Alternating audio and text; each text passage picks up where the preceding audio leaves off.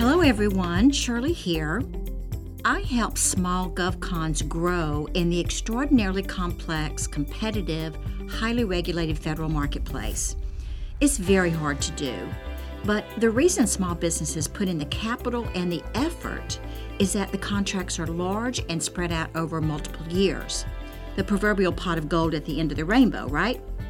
Well, suppose you're smart and are lucky, and you win one or more large contracts and must now deliver. Your wildest dreams have come through, or is it your worst nightmare? That's what we're talking about today. How do you prepare for and manage rapid growth? What is the right amount of growth? And how do you sustain profitable growth and create market value? To help me answer these and other questions, I reached out to Larry Moss, founder and CEO of Azimuth Consulting, which specializes in leadership development and coaching. Welcome, Larry. Thank you, Shirley. It's a pleasure to be here. It's a pleasure to have you. Please tell our audience a little about yourself and Azimuth Consulting. Sure.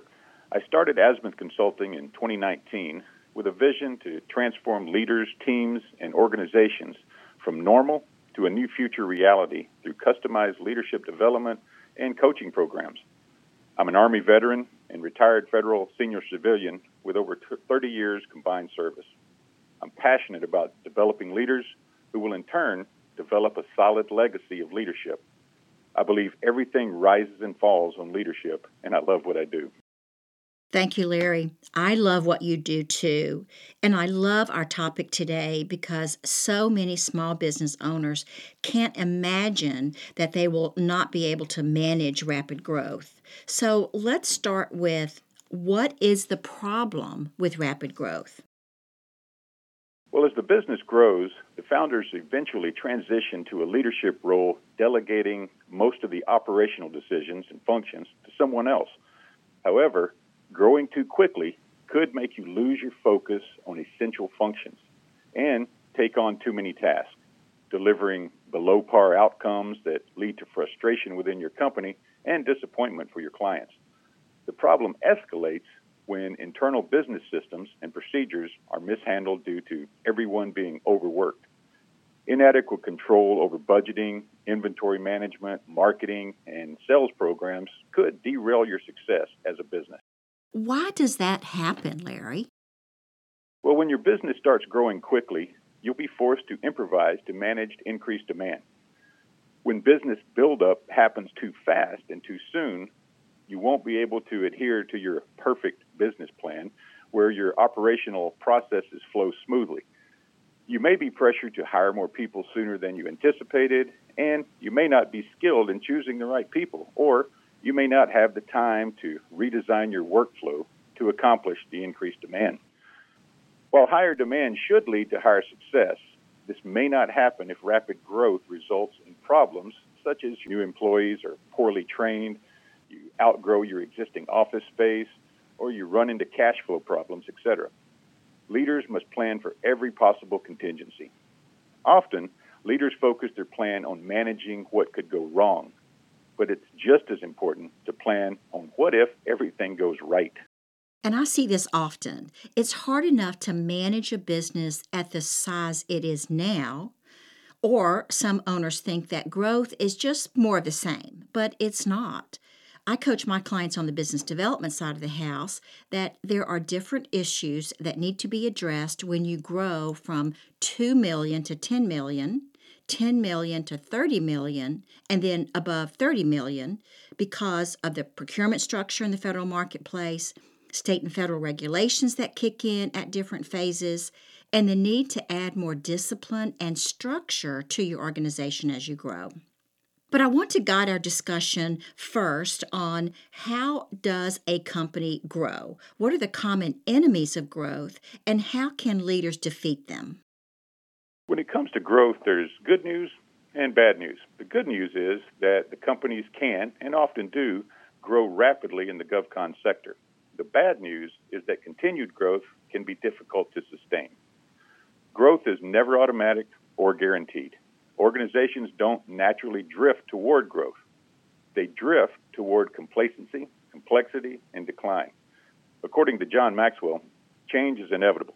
Growth is optional. If you're not intentionally preparing for growth, then you're unintentionally preparing for decline. I love that statement, Larry. Another way of putting that is what you feed grows and what you starve dies. So how do companies ensure that they are prepared for success? To make sure we're prepared, we must make sure that we're able and aware of what threatens growth.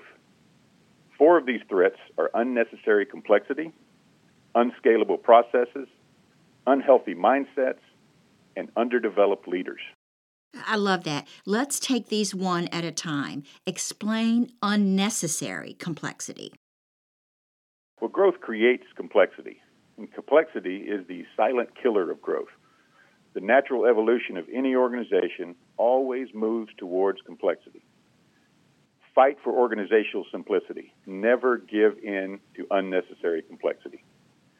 Organizational simplicity is the achievement of maximum results with minimum effort and investment. As you expand, it's easy and normal to introduce new policies, rules, and procedures to manage all the action. It's the natural progression of organizations. They never grow towards simplicity on their own. I have certainly seen that and experienced it. How do you keep things simple?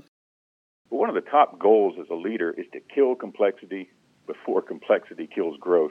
The problem is, if a team or a company operates with complexity, they cannot operate with speed. This is why so many organizations experience growth and then taper off or can't seem to get back to the season of rapid growth. It's important to remove barriers to organizational simplicity. Barriers such as unnecessary rules, policies, layers, or meetings. Look for anything that slows the pace or complicates the process. Do your best to eliminate organizational slack. Now, if you don't know where the slack is, ask your team. They know exactly where the extra steps or delays are. Once you have feedback, make the changes. Changes may include flattening the organization structure, streamlining communication, empowering lower-level leaders, or eliminating anything that slows progress. Another barrier to organizational simplicity is low-value activities or distractions. Any activity that no longer adds value or things that cost more emotional and physical energy than they're worth should be evaluated. Ask yourself, is this activity really moving the needle? Don't confuse activity with productivity. Great organizations start losing their greatness when they start or continue doing things that don't add value. That is very good advice, Larry. I just finished the book Playing to Win. A.G. Lafley, one of the authors, and the former CEO of Procter & Gamble, talks about simplicity from a strategic perspective, which reinforces your point. He states that clear, simple strategies have the best chance of being implemented because they can be best understood and internalized by the organization. Now let's talk about threat number 2. The next threat to defeat unscalable processes. Picture a 3-legged stool. For the stool to grow taller, each of the 3 legs need to grow equally, or the stool will not be steady. If one or more elements that drive growth in your organization can't scale to match your growth, the growth will stall out. To be clear, growing is different than scaling. Growing increases revenue or results at a consistent pace. Scaling increases revenue or results at an exponential rate. I'm so glad you clarified that, Larry. That's why I chose Scale to Market as the name of my company. Scaling has geometric implications. But continue with your explanation. Well, to defeat the enemy of unscalable processes, create a defined, reproducible path to growth. A definable growth flow. A definable growth flow identifies the specific drivers that contribute to the growth of your unique team or organization. You may accidentally grow, but you'll never grow to scale without identifying your definable growth drivers. If you can't define it, then you can't accomplish it. Explain what you mean by growth drivers. Well, your growth drivers will often revolve around the people, processes, and economic engine of your organizations. growth drivers must be active and maturing at the same pace. If anyone lags behind, you won't be able to scale. I agree. My focus, of course, is on my clients' economic engines. I develop a market-driven, data-intensive federal business development playbook that includes agencies, opportunities, contract vehicle strategies, and the organizational structure and discipline to implement the playbook. But the biggest challenge is for the whole organization to evolve to execute that plan and manage the resulting growth. And of course, that's why we're talking today. Let's talk about the third threat, unhealthy mindsets.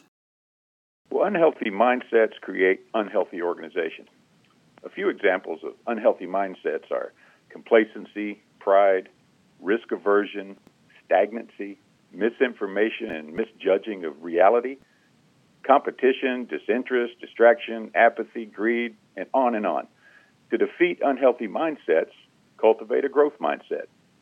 There's two books that talk about this subject, and they are The Founder's Mentality, How to Overcome the Predictable Crisis of Growth by Chris Zook and James Allen, and Mindset, The New Psychology of Success by Carol Dweck.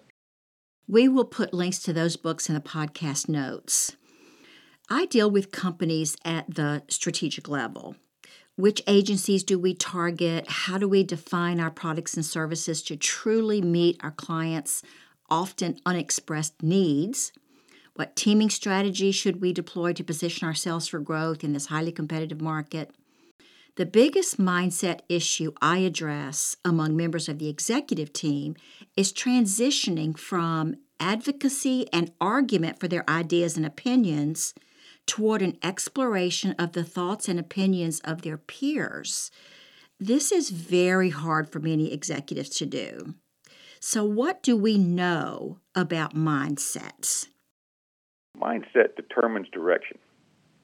Dweck outlines two kinds of mindset: a fixed mindset that is unwilling to move or change, and a growth mindset that is flexible and adaptable.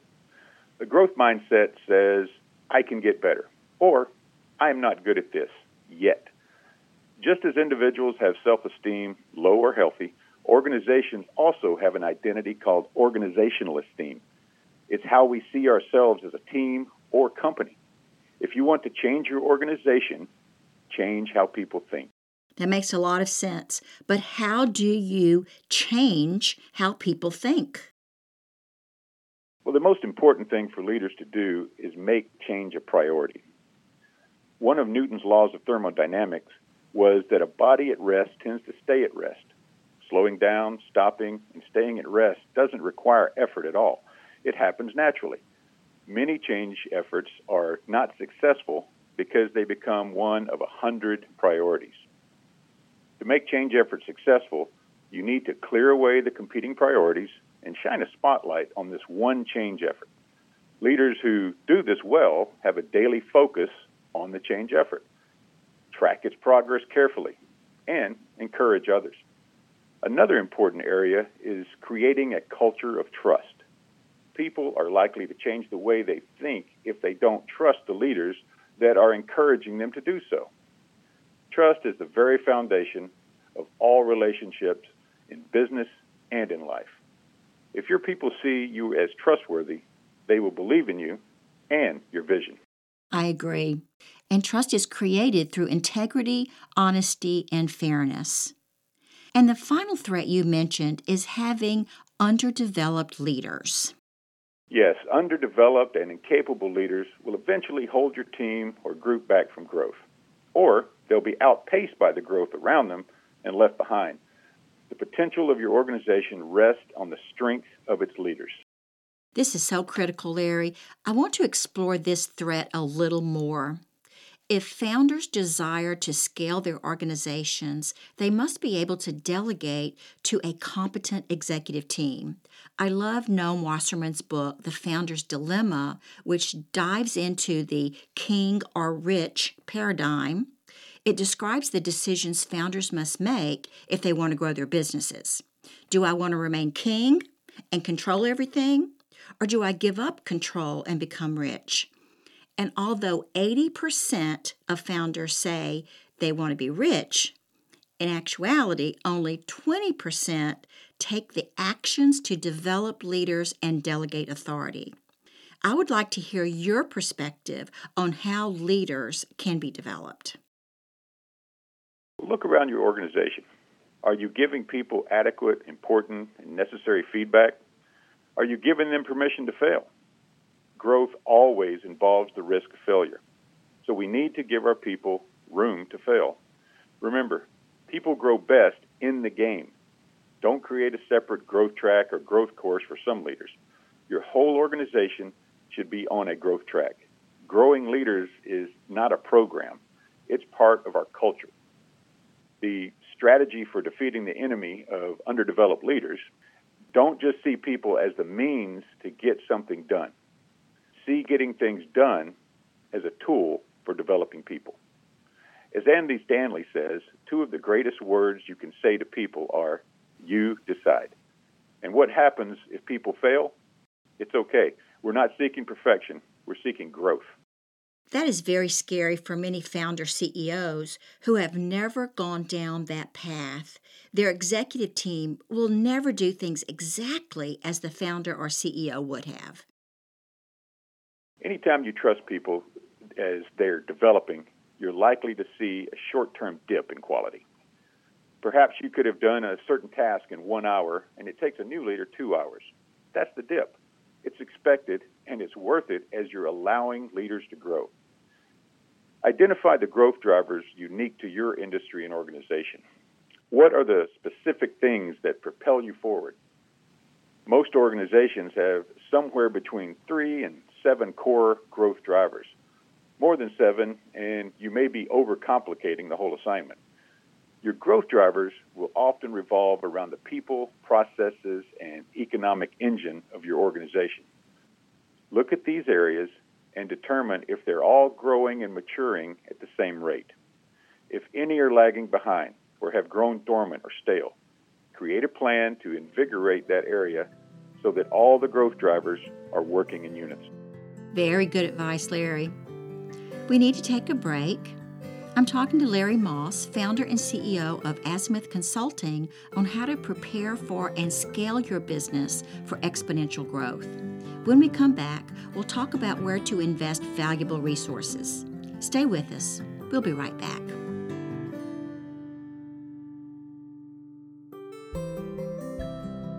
This Growth Masters Federal presentation is hosted by Shirley Collier, president and founder of Scale to Market. Scale to Market helps businesses think, plan, collaborate, and build market value by developing and executing customized, data-driven business development playbooks, building efficient information systems, and creating high-performing BD teams. Utilizing the proprietary Davey Business Development Growth Framework, Scale to Market partners with business owners and executives to increase their company's value by achieving profitable and sustainable growth in the federal marketplace. Email Shirley at scollier@scaletomarket.com to learn more about the Davey Growth Framework and how it can be instrumental in helping grow your federal contracting business. Back now to Shirley's conversation with Larry Moss, founder and CEO of Azimuth Consulting, as they discuss how to transform your GovCon to accommodate rapid and profitable growth. Welcome back. Before the break, we were talking about the 4 threats to profitable growth. Now let's talk about where to invest your valuable resources. This is a matter of resource allocation. Now, resource allocation is investing your available resources in the present to accomplish your goals and objectives in the future. It's easy to get caught up in balancing competing needs and priorities when we feel bound by resource limitations. When the average person thinks about allocating resources, it's easy to view resources as limited. After all, we only have so much time and money to spend, right? Well, let's look at it from a different angle. When you spend something, you're using it up or paying it out. You're making an even trade. But when you're investing, you don't expect an equal return. You expect an exponentially larger one. Absolutely. But how do you ensure that you are investing and not just spending? Well, there are two things you need to do before you start allocating your resources. First, clearly define your win. You can't accomplish what you don't define. If you don't know the win, you'll spend your resources. If you know the win, you can invest your resources in the right direction. Defining the win impacts what you do daily. Second, take inventory of what you have to work with. Don't limit your inventory to what is obvious, like financial assets or space. You have time. You have energy. You have people and the combined knowledge of your team. You have more to work with than you realize. Once you've defined your win clearly and take an inventory of all the resources you have, intentionally invest your resources in the direction of the desired result. Ask yourself and your team, what has the highest potential return on investment? Once you've identified that, what you think has the highest potential return on investment, how do you actually get that return on investment? To get the highest return on your investment, you'll need to be different than most leaders in a few key ways. Most leaders decide how to spend money. You'll need to agonize about how to invest it. Most leaders want to use people to get to the desired result. You'll need to invest in helping leaders get better so that ultimately the whole organization can get better. And most leaders spend their time doing tasks. You'll need to intentionally invest your time achieving desired results. Rapid growth can cause leaders to focus on the current successes and not look forward to what is next. And this can ultimately lead to complacency and result in missed opportunities. Maintaining an attitude of intentionality enables leaders to look beyond the horizon and invest in the next growth opportunity. And Larry, what is the most important investment in your opinion? The most important investment is your people. No company can succeed without its people. I agree. But how do you make sure you are hiring and retaining the right talent? Well, rapid growth creates immediate needs, a need for personnel and resources. And it's easy to get overwhelmed and feel pressured to put people in seats instead of making sure that you have the right person in the appropriate seat. Jim Collins talks about getting the right people on the bus or your company in his book, Good to Great. This requires forethought on the part of leadership. It requires that your values be an integral part of your vision and mission for your company. It is all part of building a strong organizational culture, creating an organizational culture that will attract and retain the best people while ensuring you provide the best service possible for your clients and customers. To overcome the challenge of hiring the right people, organizations need to be better at hiring for cultural fit. Culture fit is about seeking out those who have a positive attitude and core values that align with your organization's core values. The basis of culture-driven recruiting is hiring on aptitude and attitude first. Larry, how do you define organizational culture?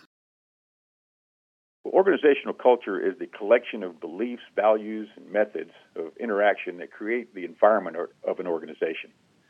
Every organization has a culture, whether company leadership builds and maintains it purposefully or allows it to grow on its own. An organization's culture defines how individuals work and function, making it a crucial element of a company's success. The culture in an organization governs many things, from how it makes decisions to how employees interact. The culture is what retains the talent. And as you mentioned, it is what attracts talent. Let's end our discussion by revisiting the growth mindset, but this time of leaders already experiencing exponential success. Well, it can be tempting to sit back and ride the wave of success.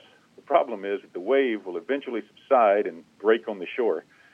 As Marshall Goldsmith says in his book of the same title, what got you here won't get you there. The very phrase presumes that you've already arrived someplace, good at your job, role, position, but you want to grow better, even smooth out your rough edges.